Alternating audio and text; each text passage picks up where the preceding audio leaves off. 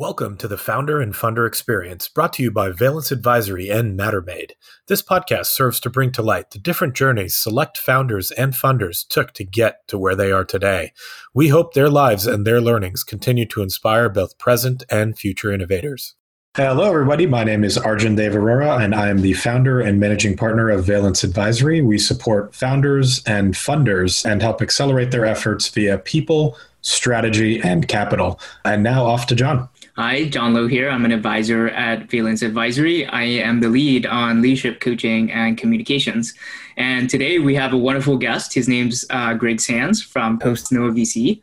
He's been in the game for quite some time, and we're excited to dive into some of his personal professional story and the insights he's gained um, over years of experience in a career and venture. So I'll take it to you, Greg. So why don't you introduce yourself and uh, tell us what you're working on now, and we'll go from there. Fantastic. So my name is Greg Sands. I'm the founder and managing partner at Costanoa Ventures.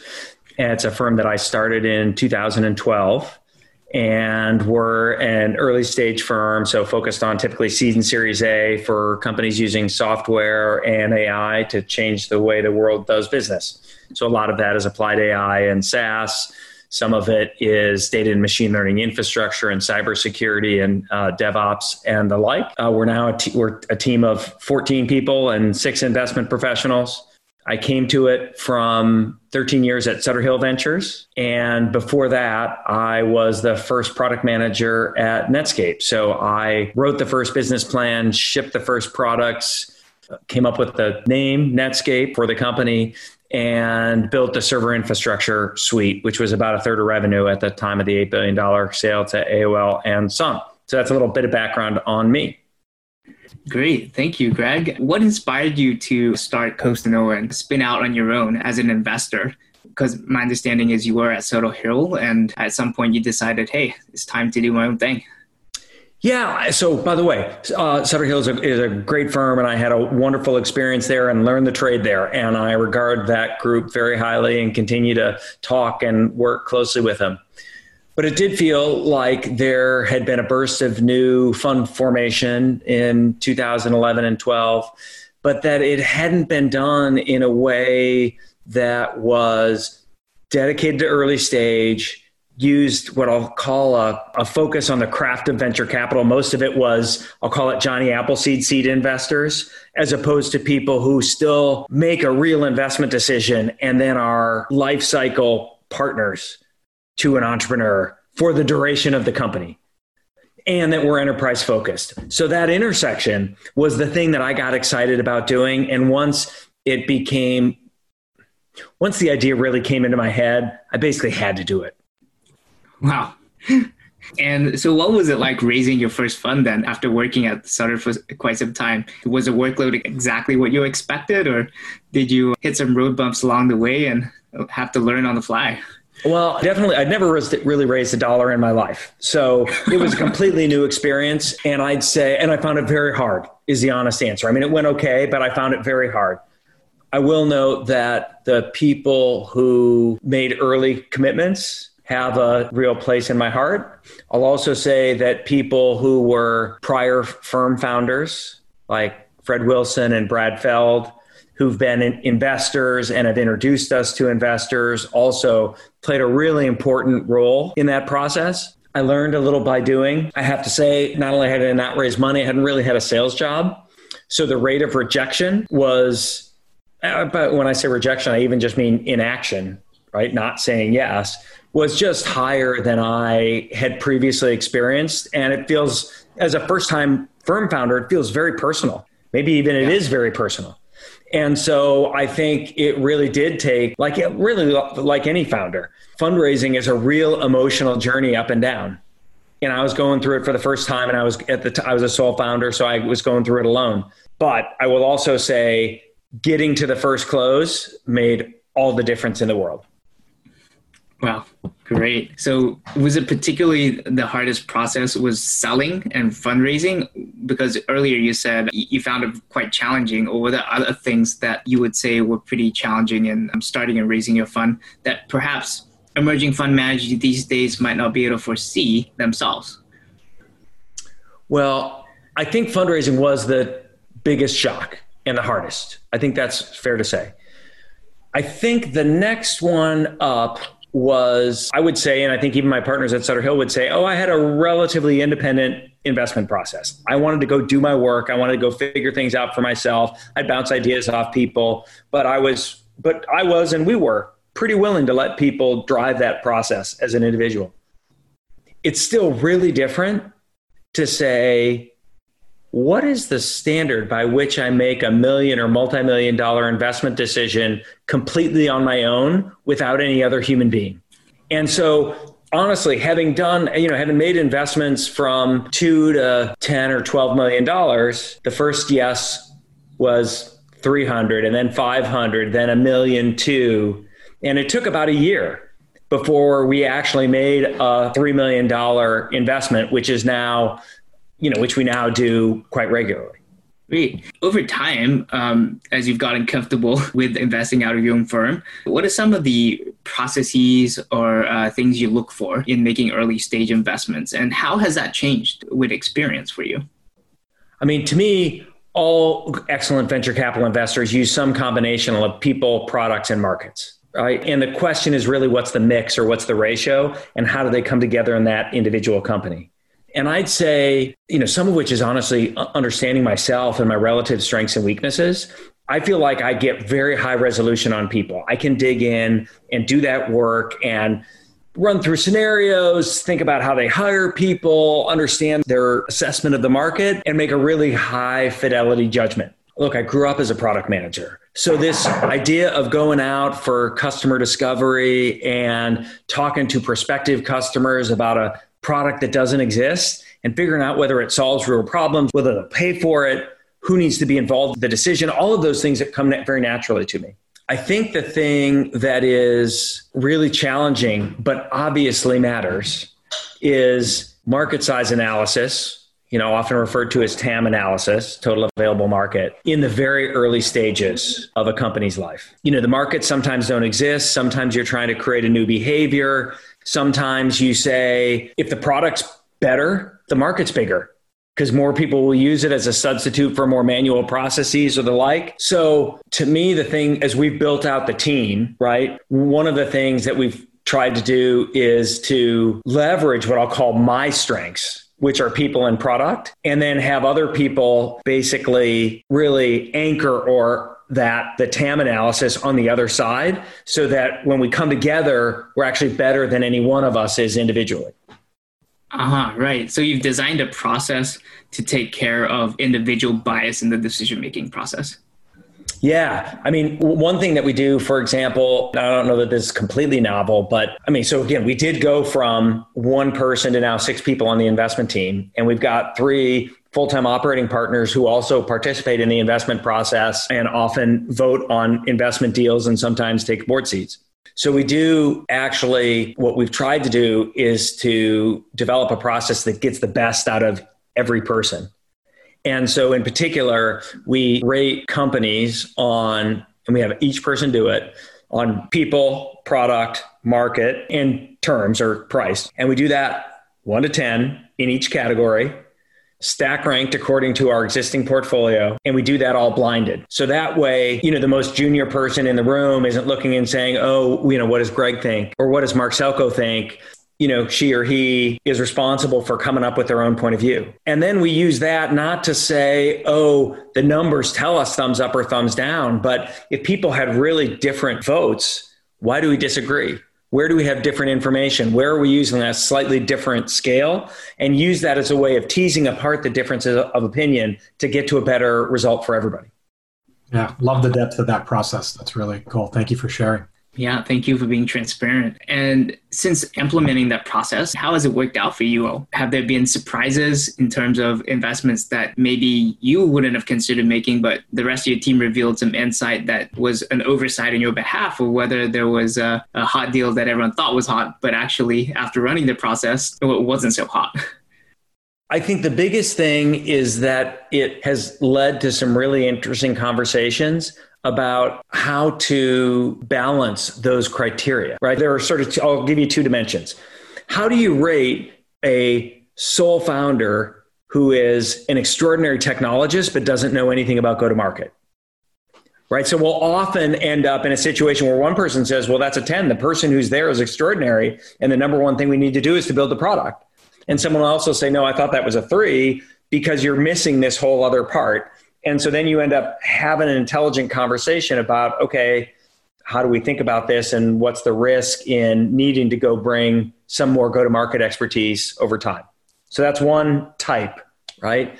And then the other one is where one factor plays a more important role than other factors.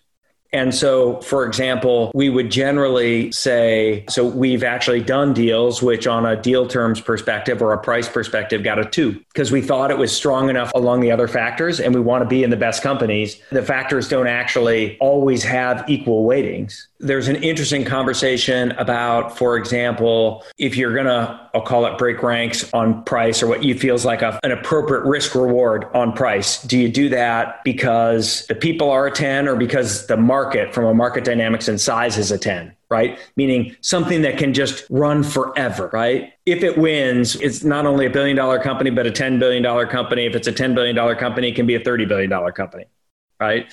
And so you get to intelligent conversations about, you know, I think in this case, the market size or TAM is so big that we need to relax our constraint on price.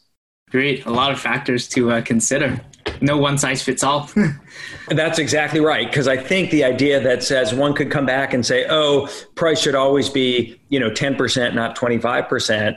But it depends on the type of investment. Great. Thank you.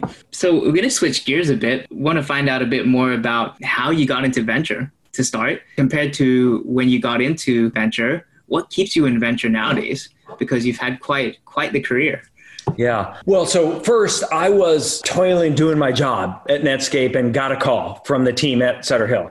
So I was recruited into it. Now I'll say my good friend Dave Golob, who's a co-founder and the chief investment officer at Francisco Partners, was effectively my predecessor at Sutter Hill. And so he had said, Oh, if you were going to call somebody, call my friend Greg. And I had met a couple of the partners over the years, but didn't have close relationships with them. It just began a conversation. I do think, not that this is the primary point of the conversation, but being in a key product management role at the seminal company of its era is probably the easy and best way of getting into venture capital if you can find your way into that role, right? Now, I think, you know, it's interesting. We, we actually just did a quarterly call with all of our LPs this morning. And I will say, I mean, the work that we do now is incredibly meaningful. Look, it's it's a new set of challenges for me because I started a firm and have built a whole team and am leading a team and you know raising capital and the like. So that some of those are new dimensions and just keep it interesting and the like. But our firm and our people and the way that we work with and engage with founders and with leadership teams is the thing that keeps me coming back. It is the thing that keeps me going. And I'll just keep get up early in the morning. I'll keep going late at night. I'll work all weekend long because that's the thing that matters. And one of the things, you know, we're of course doing having this conversation on April 16th, regardless of when it airs. The last five or six weeks have been really intense. They've been intense for every business leader and every public health official and everything else. But, you know, every company is completely replanning, trying to understand what the new normal is, trying to figure out what the right staffing levels are, seeing if they can raise incremental capital, dealing with their own personal, mental, and emotional challenges around this stressful environment. And with that, I'd say the work of being a foundational investor and board member and partner to founders has been incredibly rewarding those relationships and our contribution to the companies actually shows up that much more in times of difficulty and stress. Thanks for sharing. And you know, my understanding, just because we have the gift of knowing you and also having interacted with John Cowgill on your team, during the last four to five weeks, while supporting your portfolio companies, how have you managed to also still review inbound deals and thoroughly get to conviction, whether that's yes or no? Yeah.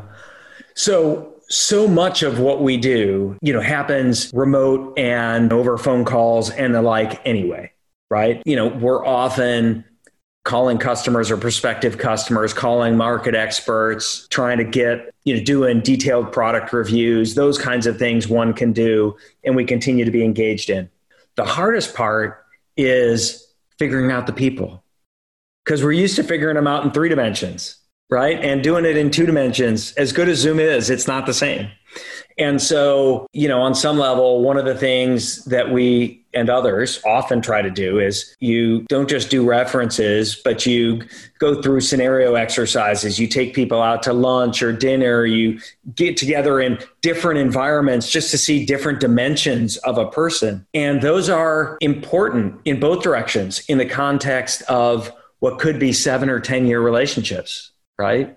And who's going to be my critical source of support during a difficult period? And how is John going to react when it, for two days, feels like the world is falling apart? Can he hold it together? Can he lead the team? Can he hire people that are better than he is at certain things? And so we're, we've made three commitments in this new era. They're all founders that we've had at least one interaction with prior to the COVID crisis and shelter in place. We still haven't yet pulled the trigger on anything where we haven't met the founder face to face. I expect we will. I do think I was just talking about this with Amy Cheetham on our team yesterday. I think it's more shorter interactions on rapid fire. It does involve trying to set up slightly different environments. It may be that we share a meal together. We're just doing it in different places. It may be that I have to be more explicit in saying, instead of saying, let's go out to dinner, I was like, I, I want to know about your family of origin.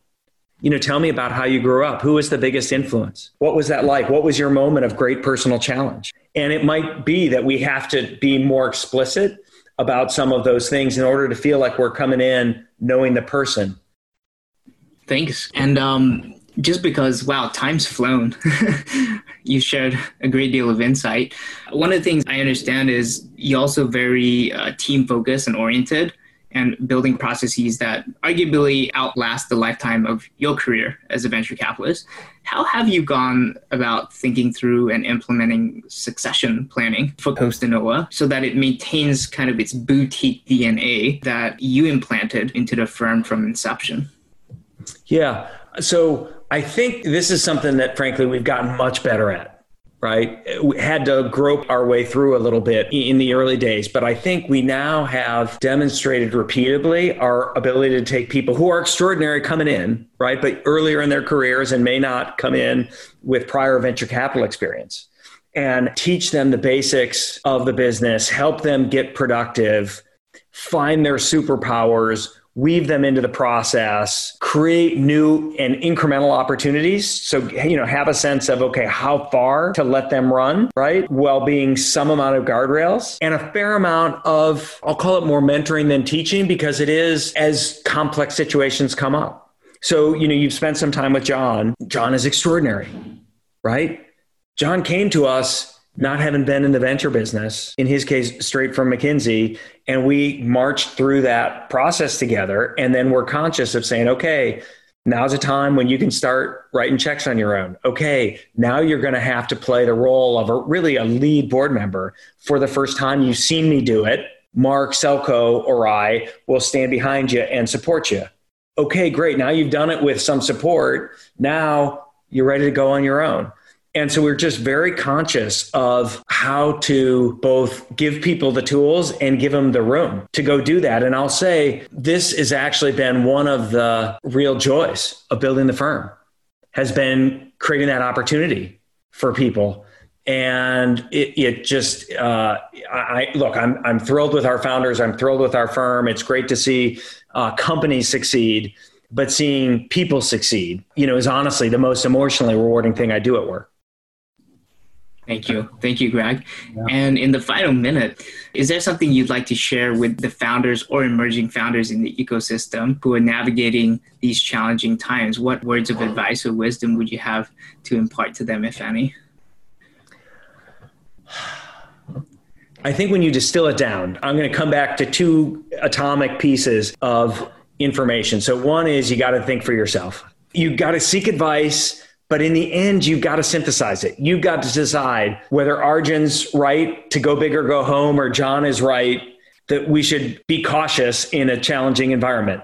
And only you can make that decision and you can't outsource it to somebody else. So get practice synthesizing it and developing your own point of view. Because if you're not listening to your own point of view, you won't get better.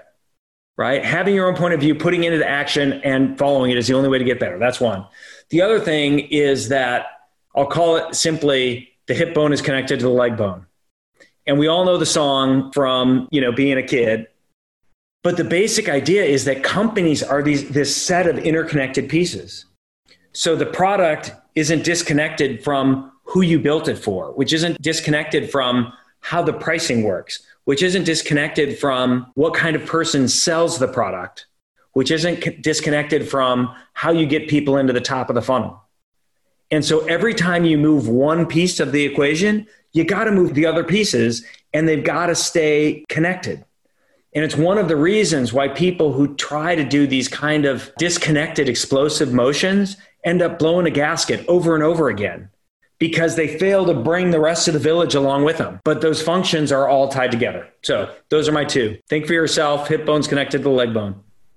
Awesome. Excellent shares. Thank you, Greg. Wish we had more time with you, but hopefully there's many more to come, maybe more specific topics so that we can uh, get your message out to the ecosystem. Yeah, thank you. Well, it's been lovely to talk to you. Really appreciate the time and uh, happy to follow up as is useful to you and the broader community.